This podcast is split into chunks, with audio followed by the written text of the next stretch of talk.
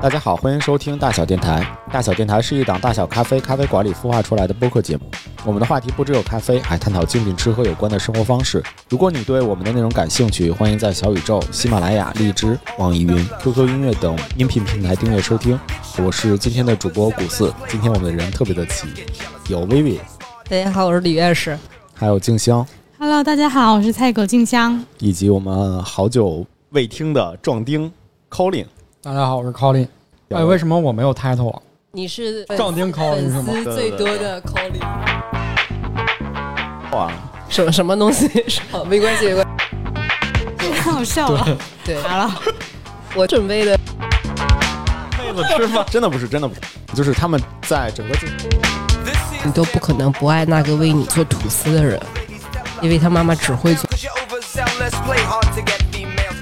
哦，我能说一下我们今天喝的酒来，是一个来自 这有多求生欲啊！是一个来自于法国的沃酒庄勃艮第香瓜干白葡萄酒。怎么样？然后这个酒呢，它里面有一些漂浮的，古老师说这个叫水母，其实应该是什么？叫好的。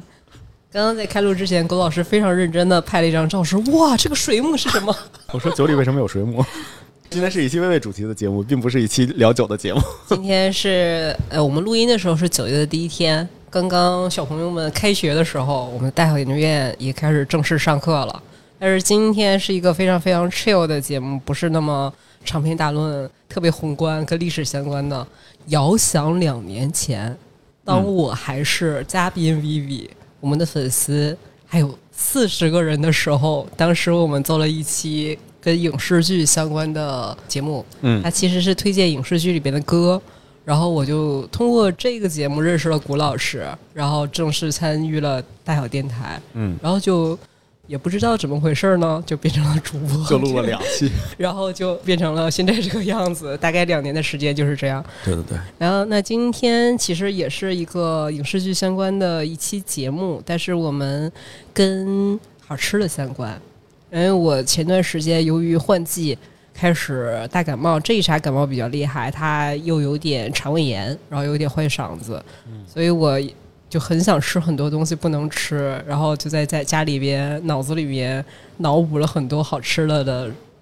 的这个意向我，真的觉得只有在生病的时候才特别想念美食，就什么都想吃。对什么都想吃。对，什么都想吃，但是什么都不能吃。然后我因为平时也做创意工作，然后我就在那边突发奇想，就是说，哎，这个好吃的这么一个简单的东西，它如果在一个剧组里边，是不是也会有 A 咖、B 咖和道具的不一样的这样的一个角色在？嗯，所以大概就是借着这样的一个脑洞，我就想了一下平时看的一些影视剧，然后还有以前我们做过的一些专题，然后跟大家一起来聊一聊这一期的节目。所以这一期的主题就是好吃的到底算什么东西？感觉不太对劲是吗？怎么感觉说完这句话，这期节目就没了呢？不要这样，不要这样，因为我先举一个最简单的例子，就是把第一种情况说完。我们在前几期哦，做了一个那个《哈利波特》的美食，嗯，嗯，你想一下《哈利波特》故事里边，不管是书还是电影，它的美食其实是作为一个纯纯的道具存在的。比方说，他们开宴会，然后有一些火鸡，还有比方说罗恩的妈妈做了哪些好吃的，对，它对这个故事的剧情推动其实是没有什么作用的，嗯就是一个背景。我觉得它是代表英国的一些传统的食物。对，它就是相当于在这个故事里面作为一个大背景存在的，这是一种美食在故事里边的一个呈现的形式，就是作为大家的日常，就是我吃了什么啊，这样呈现的，和魔法世界都吃那些东西，对，这是第一种。接下来就开始厉害了，有一种情况，美食是塑造一个角色非常重要的一部分，就是这个人吃什么，或者他一直在吃什么，就变成他角色的一部分。这里边非常友好的给大家提供一个温馨提示：本期节目会有大量剧透。如果大家对剧透非常介意，或者是听到了某一些作品的名字，大家请谨慎的暂停，或者是先看完再来听一听。但是都是跟吃的相关。友好提示结束。先给大家举一个例子，跟角色塑造相关的。我不知道大家看没看过罗汉系列，就是神偷电影，十一罗汉、十二罗汉和十三罗汉。不是讲少林寺的是吗？不是，不是，不要这样。我还说为什么没有十八罗汉？那个它是这样的，他的那个英文名字叫 Ocean。Ocean Eleven 就是十一个神偷、嗯 o c e a n Twelve 就十二个神偷，它是一个系列，每一集就会相当于这么一个团伙作案，他们就会有一个一群神偷去做一个局，去偷一个比较重要的东西。其中，比方说二把手的那个就是布拉德皮特，他在里边的这个角色呢，就一直在吃东西，一直在吃薯片，只要有他的镜头在，他就是在吃薯片。啊，吃小零食。我在现在想到这个，就是 Ocean 系列里边神偷电影里边想到这个角色，我就会想到这个一直嘴不停吃零食的这么一个人，就是塑造他角色的一部分。但另外一个给大家举的一个例子就是说，零零七，零零七总看过吧？嗯，对对对，吴老师来说说零零七，你印象最深刻的是什么？干马提尼，有点东西。静香呢？觉得邦女郎印象比较深刻。帮女郎加一，光想帮女郎是吗？我觉得他的那些是特工的一些小暗器，还挺神奇的。就比方说，雨伞其实不是雨伞，皮鞋其实也不是皮鞋的那些东西。然后，这美食在零零七电影里面有什么特色呢？在二零一五年，就有一个摄影师和一个食品设计师，他做了一个项目，然后他把零零七小说里边所有出现过邦德吃过的好吃的，以食品它的一个算是叫 setting 的情况，先把它呈现出来了，哦，然后这个摄影师再去拍它。嗯，我们稍后会把这个放到这一期的 s o note 里边，里面包含了什么呢？里面包括这是每一期就是邦德的一个故事的题目，比方说《Hunter Ball》里边，他就拍了一个加了细大葱的酒和意大利番茄牛肉面。就每一个作品里边，他都会把这个里边呈现的一个好吃的拍出来。嗯，然后在《Only Live Twice》，他拍的是神户牛肉，《Moonraker》是油炸烧饼、威尔士兔肉和咖啡。嗯 Diamonds Are Forever 里边就是谷老师刚刚说的干马提尼牛肉和烟熏三文鱼，然后在 The Spy Who Loved Me 有鸡蛋培根和吐司面包，然后在其他里边就包含了熏火腿和桃子，是那种哦。黄桃，就还有我们吃的那种就是意式的干火腿。还有石蟹、伏特加马提尼、波本威士忌、火腿蛋松饼，还有龙虾和水果。意思就是他把所有作品里边邦德吃的这个，他把所有它还原出来了，然后做了一系列的摄影作品。然后这个作品它起名字叫做《Dying to Eat》，翻译过来是美食诱惑，哦，但是它其实直翻没有那么好听了。所以总结下来就是这个作者都写了，但是电影都没拍，只拍出了抓马提尼。一方面是这样，美食相当于是塑造一个角色的一部分。我们刚刚说的邦德这个角色，塑造他的首先有邦女郎，嗯有他喝的东西，但是其实很少有人会针对他平时吃哪些东西，在哪个国家执行任务的时候，把他吃的这些书里边的好吃的，哦把它还原出来。而且有的时候，他的这些好吃的里边还会隐藏着一个故事的线索，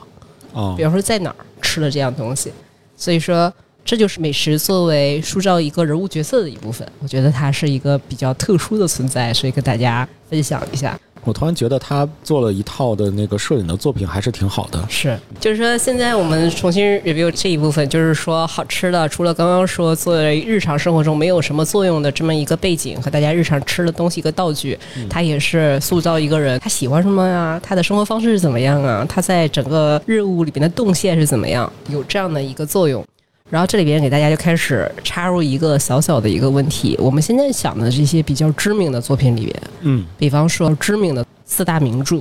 现在让你冷不丁的一想，四大名著里边出现过哪些你记忆深刻的好吃的？看大家能不能想出来。我先一个一个说，比方说《西游记》Colly，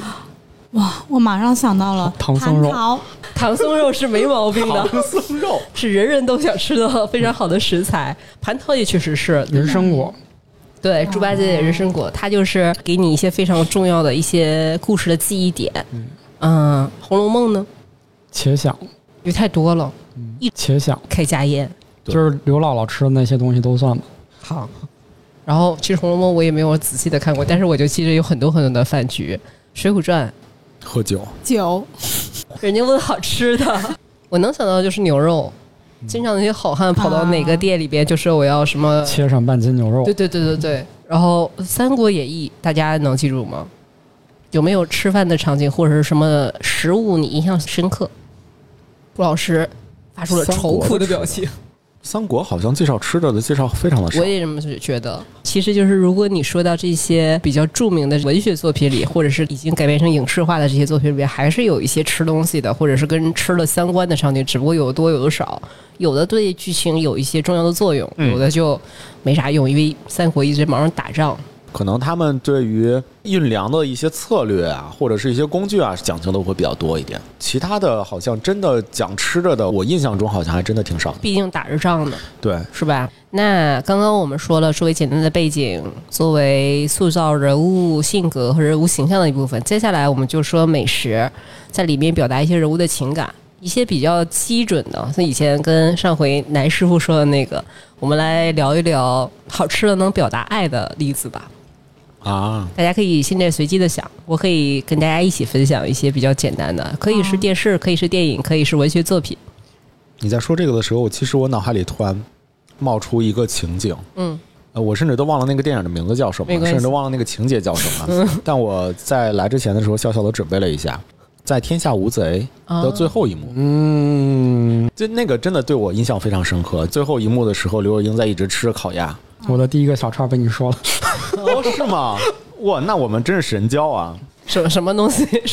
倒是不用。好的，好的，好的，没关系，没关系。我们刚刚也有重复的，对，就是《天下无贼》的整个影视剧的剧情我就不是讲了，反正最后刘若英的一个状态就是她的另一半儿、呃死了，完了之后她还怀了另一半的孩子，嗯但是她是从警察的嘴里头才得知她另一半死了的，嗯所以她当时的其实的情绪特别的低落，嗯，但是她又要活下去，呃对，又要活下去，又要保护好他腹中的孩子，嗯。所以又希望他的孩子腹中的孩子茁壮的成长，嗯。所以就有这样的一个最后的一幕，在一个烤鸭店里面，然后他就点了一只烤鸭，嗯。然后拿着饼，各种的放点儿什么葱花，放点黄瓜呀、嗯什么蘸点酱啊什么的，开始往里塞。他那个画面其实很长，大长概镜头，有一个很长的镜头，他吃了好几卷的烤鸭的那个饼，而且是在那个警察的注视下吃的。对，而且一边吃到最后就是嘴边上的全都是酱，整个的一个画面，包括有两行的泪去落下来，就整个那个画面其实特别的触动人。我在今天准备的时候，我又深入的稍微看了一下，我其实觉得他选择去吃烤鸭的这件事情其实特别的妙。嗯。妙的点是在于我们中国人来去表达全家的这个感觉，可能大家第一个想到的是饺子，是。就是一些带馅儿类的东西。对，然后烤鸭其实也满足这个，就是它需要有一个饼来去包裹到，呃，有菜有肉的所有的这些东西。对。这是第一个，就是去表达全家的这个感受。这是我个人的想法啊。嗯。第二个就是说，烤鸭如果你硬吃下去的话，第一个是你很抗拒，因为你当时情绪非常的荡，嗯。你老公死了，你一定是只想在一个地儿安安静静的去待着，嗯。但是你又想的是说，我接下来要坐牢了，我可能要给我的腹中的孩子一点营养，嗯。吃的好一点，嗯。所以我又要把我的营养去摄入进去，我要塞进去，嗯，所以这个塞的动作只有烤鸭能够表达出来。明白，你想，就是吃饺子的时候，其实是拿着筷子一个一个往里夹嘛。嗯。你哪怕一下夹五六个饺子放在嘴里边，它也不能表达塞这个事情。明白，对，但是唯独烤鸭，在吃烤鸭的这个动作，其实是在往里塞的，就满嘴是酱的这个画面，有很好的去表达了，就是我是在塞的，嗯。我是在硬让我的孩子去摄入更多的营养，好好的长大。当时我在看这个电影的时候，对这一幕非常的有感触，一个是对另一半的爱，还有一个是对他们两个人的这个结晶的下一代的这个嗯。爱。对静香有一些，嗯，你说就是通过食物来表达爱意，我立马就想到了李安的《饮食男女》。哦，嗯，李小超又被我说了，小超的第二篇，是我看的电影都太数量打动我了。渐渐，觉得很经典啊，是吧？我觉得这些就是能让你脑子立马就想到的，就是给你留下很深刻的印象的。嗯就他开始那个父亲行云流水的做菜的那个画面，是，嗯，然后包括后面他的那个情节是，他跟就比他小很多岁的那个他邻居的女儿是在一起了，是吗？嗯然后他也是给他的那个小孩做便当，嗯，就这些情节都很能够表达，就是食物是承载你对你喜欢的人的爱意。口令，口令，口令被人怒说小丑，现在在线下，重庆森林没有人说吧？没有，嗯，就是凤梨罐头代表了他们两个爱情嘛。然后分手之后，每天买一罐五月一号到期的凤梨罐头，因为那个是他女朋友阿梅最爱吃的东西。嗯五月一号是他的生日，嗯然后满满三十罐的时候，如果阿梅还没有回来的话，他们的爱情就真的结束了。感情就过期了。你不会也干过这种事儿吧？没有，对我确实这个小抄来录之前，我跟 Colin 对的时候，我确实有准备饮食男女，也有准备从精神里，被我无情的删掉了。我留了一些，哎，有一些不太厉害的。首先是《流星花园》里边三菜给道明寺烤那个丑饼干，就是只不过他第一次送东西，而且烤特别的焦，是个那个凤梨头的饼干，就是其实就是道明寺的脸，这是一个吃的礼物。然后最近大家没看，而我看了的各种古偶剧里边有非常多食物嗯表达爱意的，比方说《星汉灿烂》里边的第一个未婚夫楼瑶同学，他就会给女主程少商买各种各样他喜欢的好吃的。他意思就是说，不管是冬天难买的好吃的和夏天难买好吃，我都能给你买过来。哦就是表达这种两小无猜的初恋。接下来可能就会有一些剧透了。汤唯最近最新的那个《分手的决心》里边吃寿司的那一幕，在审讯室，警察在审讯室审讯他的时候，请汤唯吃一盒价值不菲的寿司。然后，其实，在其他人的口中，你就会发现，他的男助手到那个观察室问的第一句话：“这个寿司能报销吗？” 意思就是说，这肯定不是平时他们的工作餐。哦意思就是说，这应该当时就是这位警官就对汤唯有了一些暧昧的情绪。哦然后这个寿司后来也有一个镜头，就是后来汤唯又点过一次，也是同样品牌的这样的一个豪华寿司。所有我们能想到的这些日常生活中的吃的，嗯饼干也好，嗯烤鸭也好，平时做饭爸爸做家宴也好，还有凤梨罐头也好，这些所有的东西，它在一些影视剧和故事之中又起到了能表达某一类情感的作用。嗯主要是爱，爱相关就是之前我就说人的本质就是给喜欢的人买好吃的嘛。然后接下来一个比较简单，首先就是美食主题，美食本身就是推动剧情发展的这样的一个作品，大家有印象吗？其实所有美食饭都算，请就像讲我要说个厉害的，就是有一个韩国的比较小众的电影叫《三零一三零二》，然后三零一三零二是两个门牌号，嗯。然后这两个女主她们就是对门的邻居，嗯。然后一个是患有非常严重的暴食症，一个是患有非常严重的厌食症，哦。然后她们通过其实对食物就是非常极端的态度，其实是就通过那个情节发展，你能知道是因为他们有受过一些创伤，所以在那个电影里面，就食物这一个载体其实是对他们人物的塑造，包括人物的精神层面的状态，嗯是有很重要的因素的。嗯，它相当于是食物，就是贯穿了整个故事的始终。对对，对，郭老师美食番，我特别的简单，嗯，我就是中华小当家，绝了，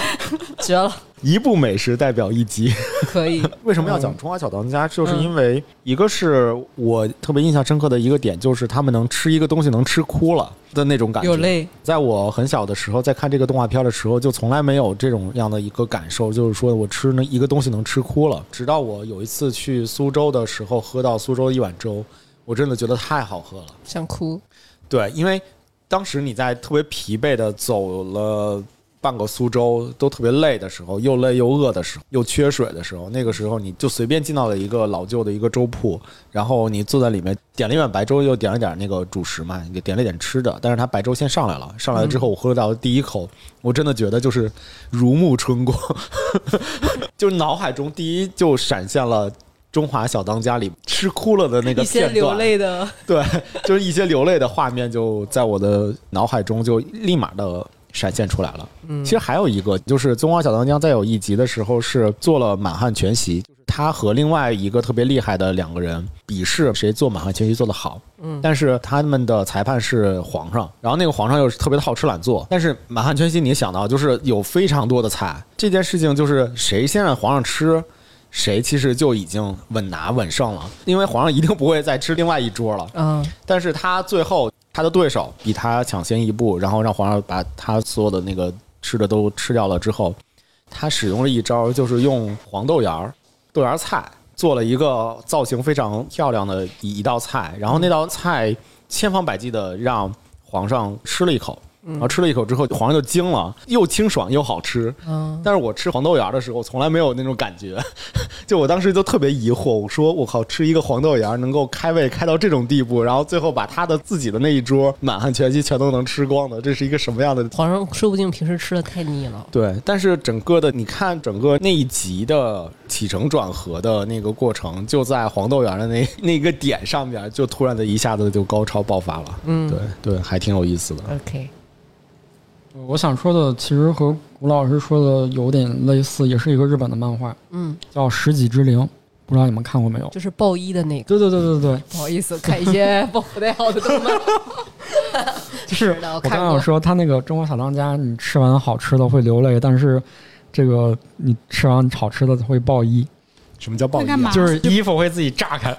对，就是不能播的那种。太好笑了。对，不好意思，我们天蝎座平时就看这些不能之外我知道你们平时都看啥了？我准备的也有一些，其实刚刚说食神也算一个吧。为什么会哭？黯然销魂饭，因为我加了洋葱。这个老梗，今天是老梗了。然后比较熟的其实就是深夜食堂，还有孤独的美食家。对对对，其实这都是以美食这件事情贯穿了一整个剧集，还有是一整个作品的这么一件事情。而且深夜食堂里边的那个猫饭，我特别的感兴趣，茶泡饭，其实就是木鱼花，就觉得哇，太好吃了，就看起来就很好吃。对，而且它其实就是，要不然就是一个小餐厅，要不然就是大叔一直在各种餐厅里找吃的。嗯，我觉得这是另一个我们说的美食推动整个故事情节发展的这样的一个例子。接下来厉害了，就是当一个故事里边有一个大事情发生，是因为美食是导火索导致了这个大事件发生，叫 trigger。就比方说，一个吃了这件事情就 happen 了。特别简单，嗯，一个馒头引发的血案。特别有道理，特别特别有道理。我想说一个，就可能比较小众的，叫《我的团长我的团》，他是讲那个缅甸远征军，然后他们是本来是一群残兵败将，然后在一个收容所里边，就是分各种的帮派，就是你和我都很不对，他们每天都要为这个晚上吃什么发愁。然后有一天，他们的一个中间最不受待见，但是官职最高的人说，我们晚上要吃猪肉白菜炖粉条。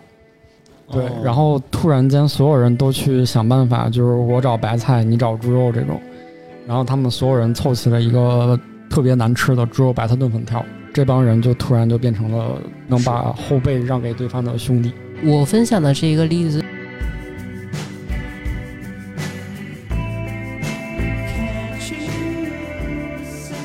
例子是一本书。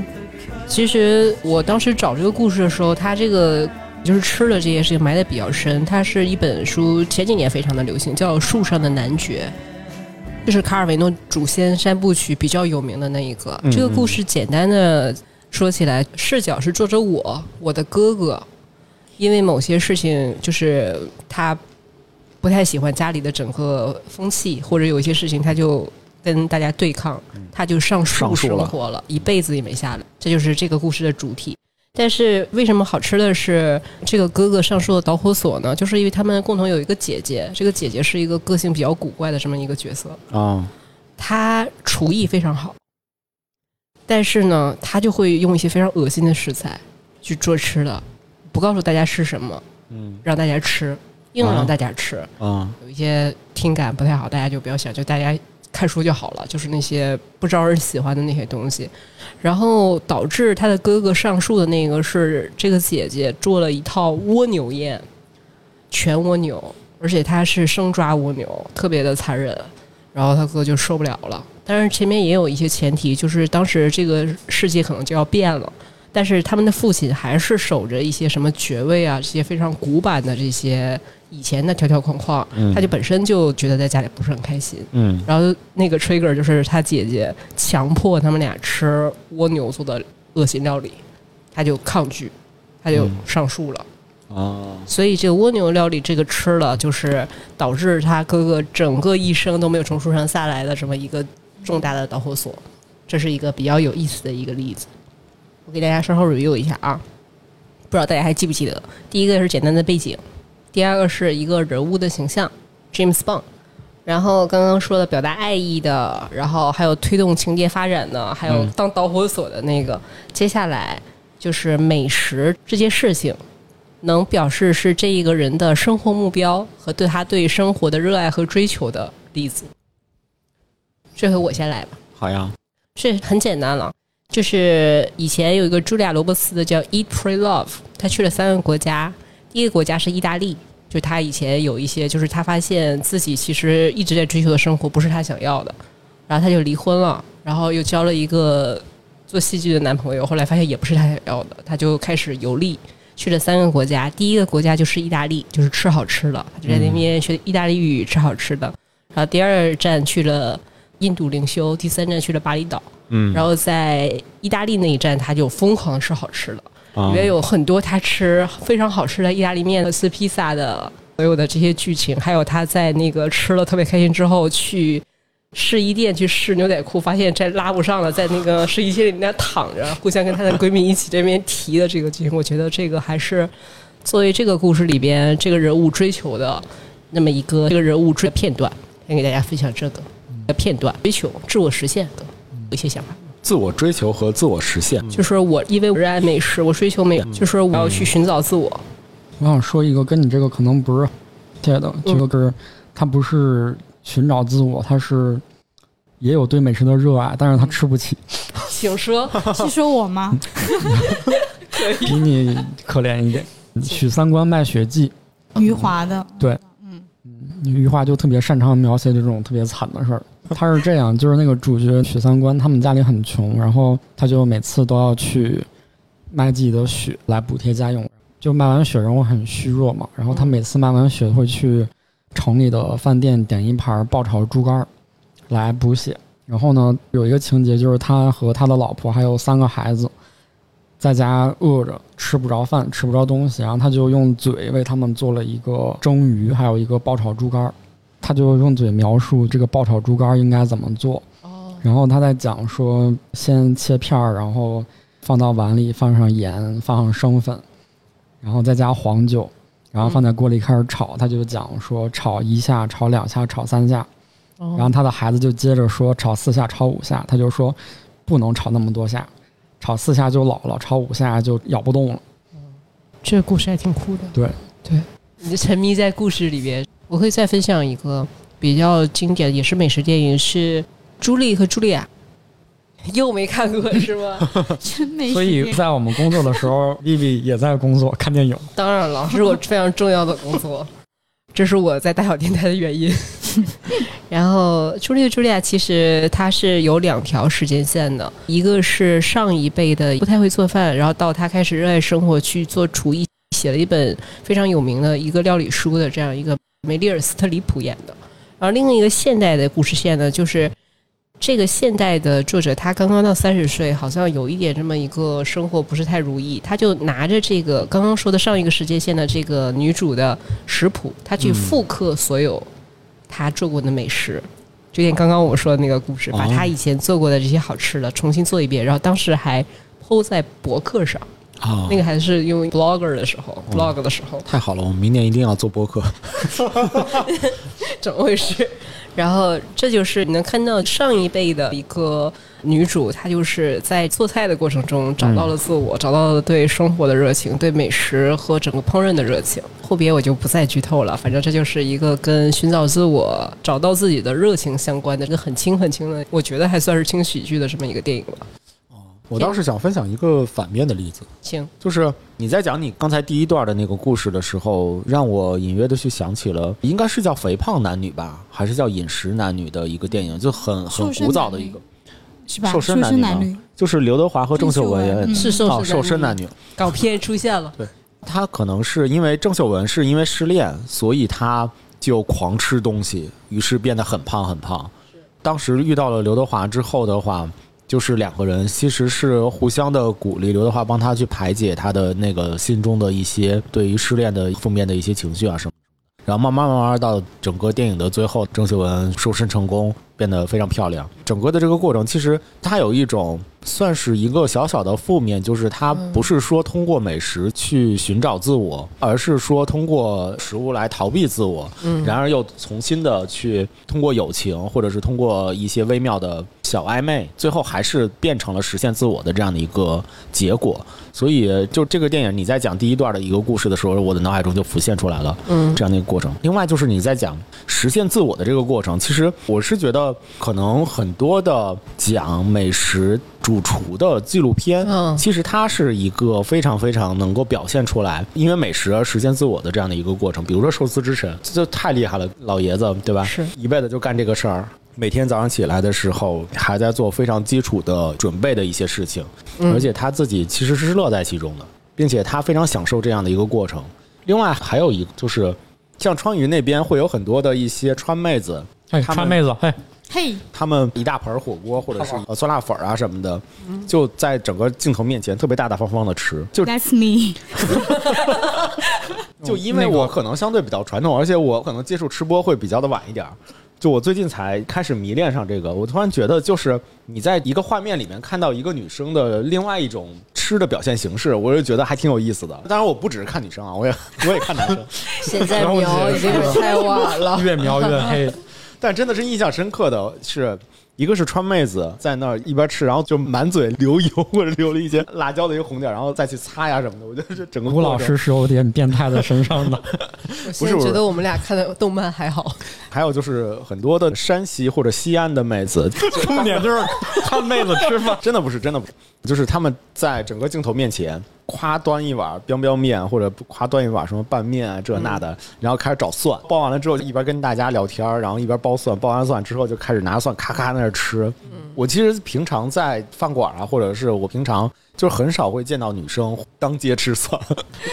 对这两点给我的感觉就是说，现在的一些年轻人非常敢于去表达自己，其实这也是代表依靠食物的这件事情来去表达自我。我不知道你们有没有看过那个《人生一串儿》？当然人生一串对，我觉得那个摄影师跟古老师一个爱好，就那摄影师就特别喜欢拍那种美女吃什么猪眼睛这种特别奇怪的东西的画面。不要这样，不要这样。对，现在我们刚刚说了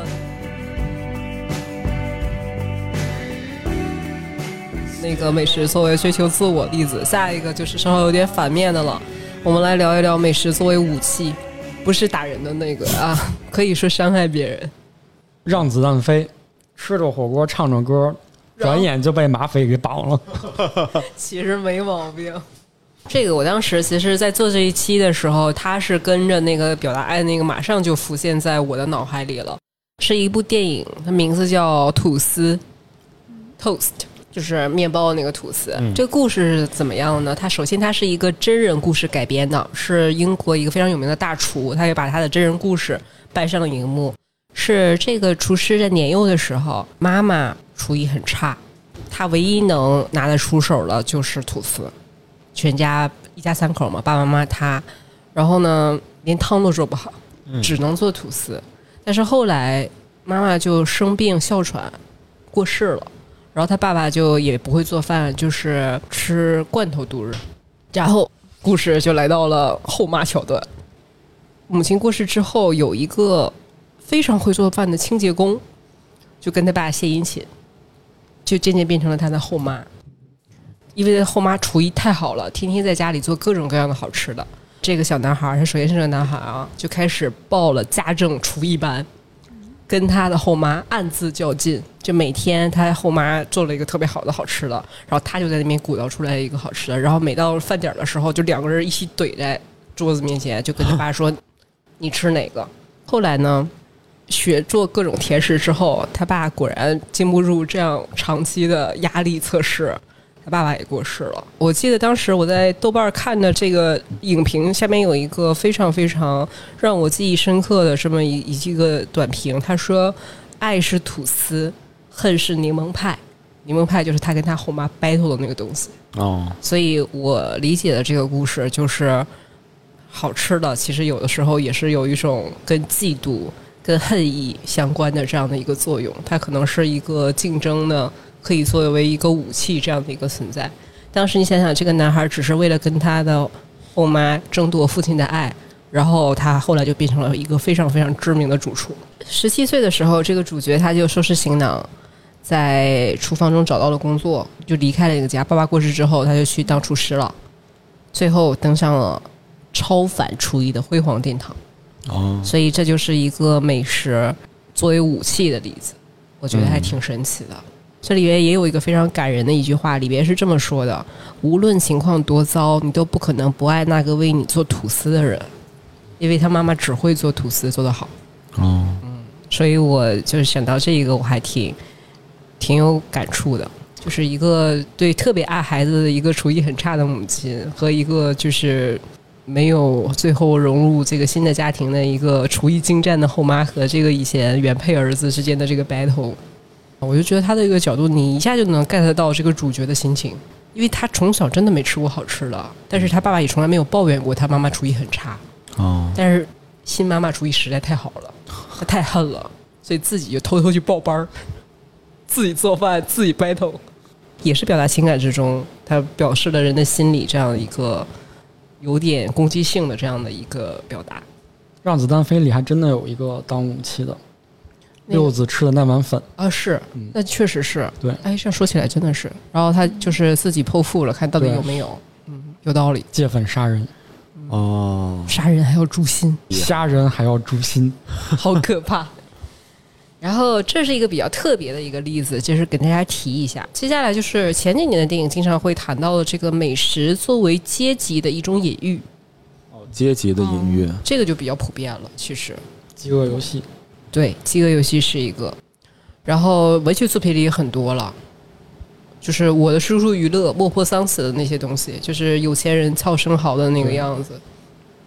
我能想到的，后来就是韩国很多电影里拍寄生虫，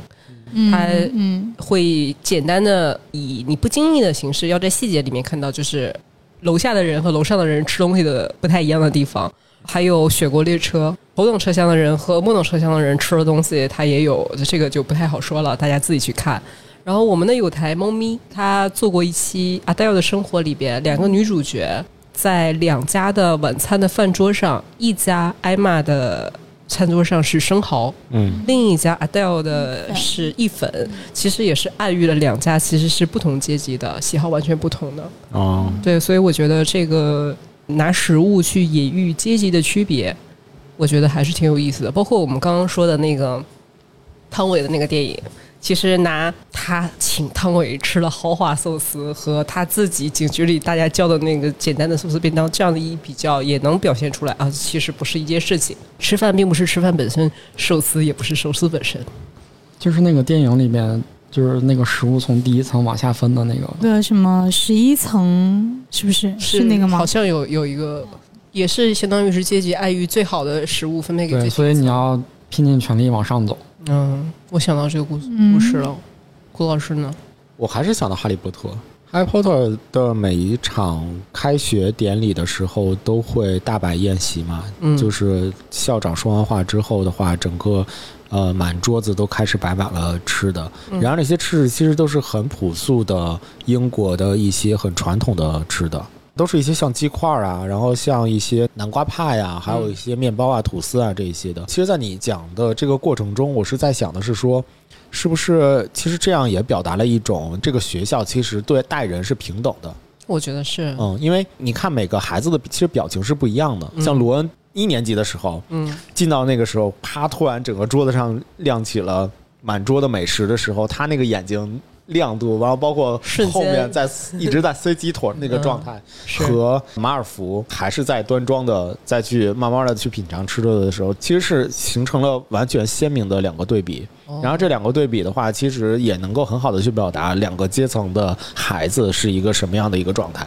但是他们同样都在同一个餐桌下，同时都在品尝的一些朴素的美食。然后那些朴素的吃的，代表了是说我们这个学校的一个价值观，我们这个学校的一个主张，就是希望人人平等。我们不是说来到贵族的人，他应该去享受什么样的吃的，那来到稍微下等的一些巫师应该是什么样子的，他并不是这样的。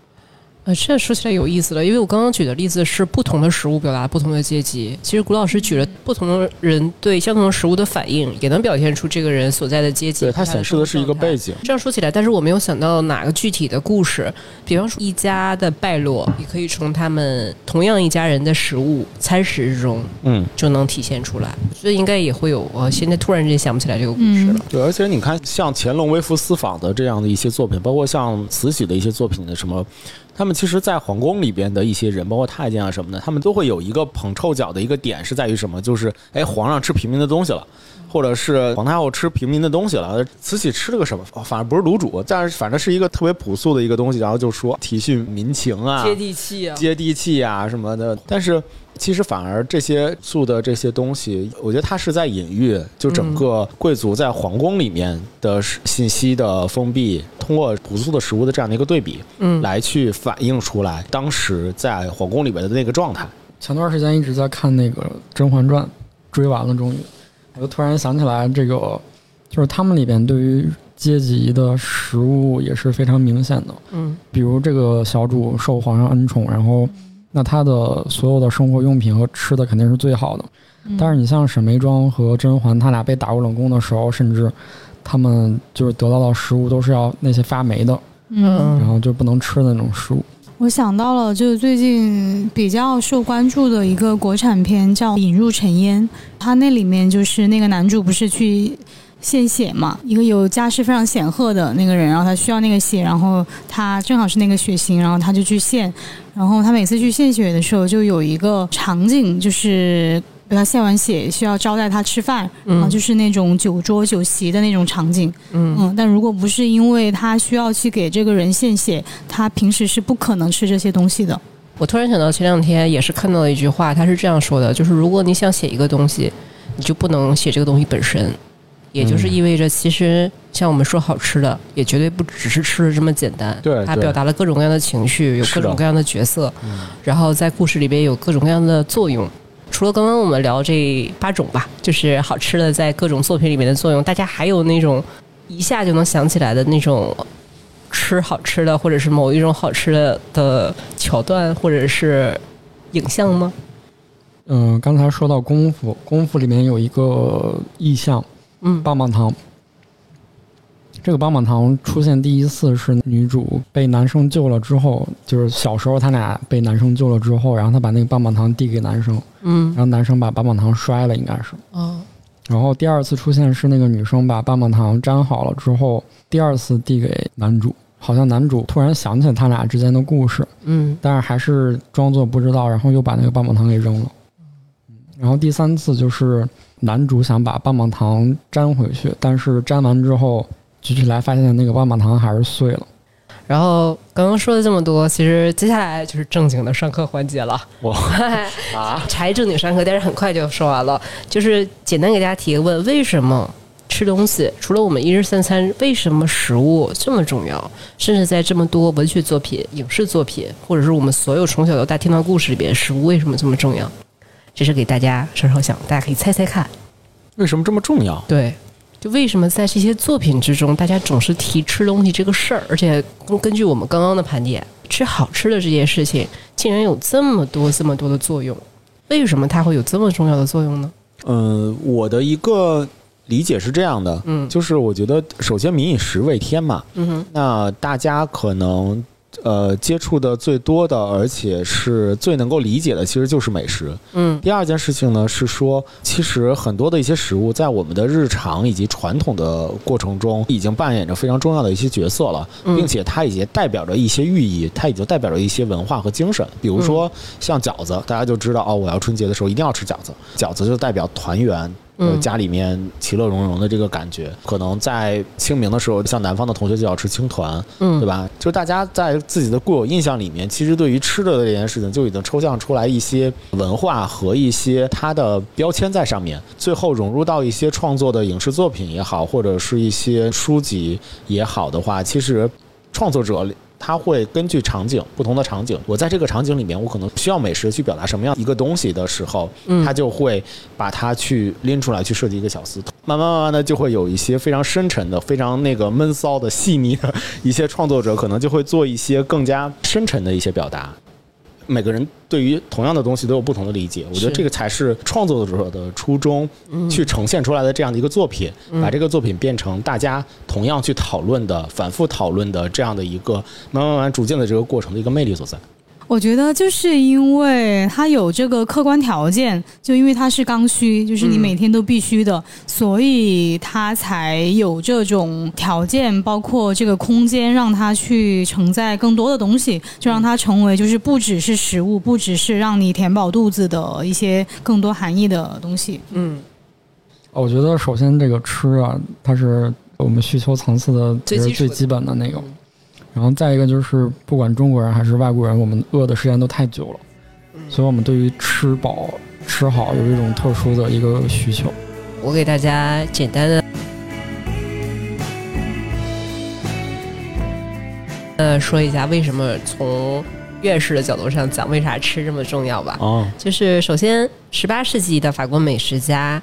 萨瓦兰就说过：“告诉我你吃什么，我就告诉你你是谁。”就是我们说的 “You are what you eat”。自从古至今呢，食物又是生命，也是财富。谁控制食物，谁其实就掌控了一切。食物不仅使商业和城市诞生，请注意是城市诞生，也催化了不同宗教和文化发展和交流。嗯大约在一万两千年前，人类从狩猎和觅食的社会进入到了农耕社会，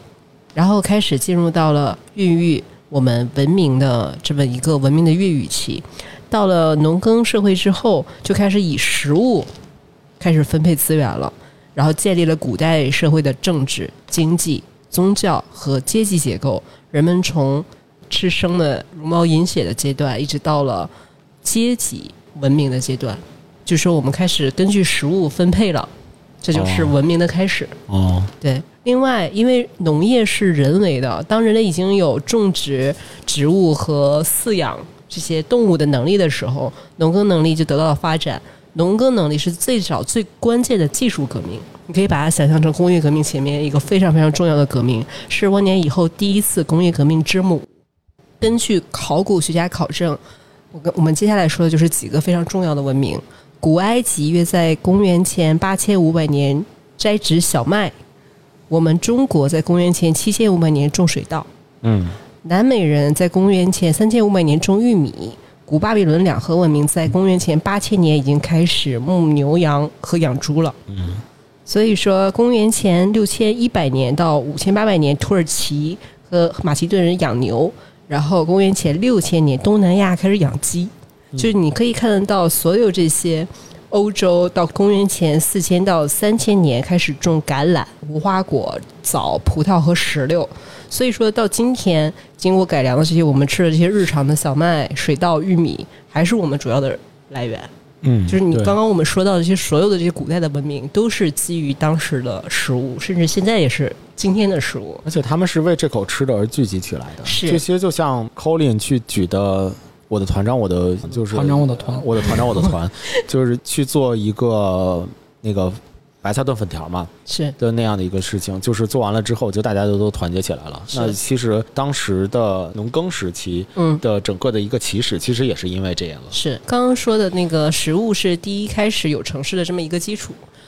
然后接下来在古代农耕定居和城镇的发展就是沿着水走。其实我们呢现在就是为了追求土地、水利、交通和农业的生产要素。然后在古代科学技术比较落后的时候呢，农业种植是依靠靠天吃饭，大规模长途是靠水路的。嗯所以现在我们可以看到的信息交流和物物交换，主要是依赖集市和城镇集中进行。于是啊，人类文明的城市因河而兴，两河流域的古巴比伦、尼罗河流域和亚历山大、伦敦、巴黎，我们中国的长安、洛阳、南京、杭州，都是哦这个思路来的。它是跟着水路和交通城市发展起来的。因为现在今天的城市已经变成了现代社会发展的主力了。现在城市发展根本就不依靠这些就是比较基础的生产要素了，肯定是跟着不是河流啊，它肯定是跟着航海、铁路、机场、教育、医疗、人才。但是自从一四九二年哥伦布发现美洲之后，纽约、香港、东京、上海、孟买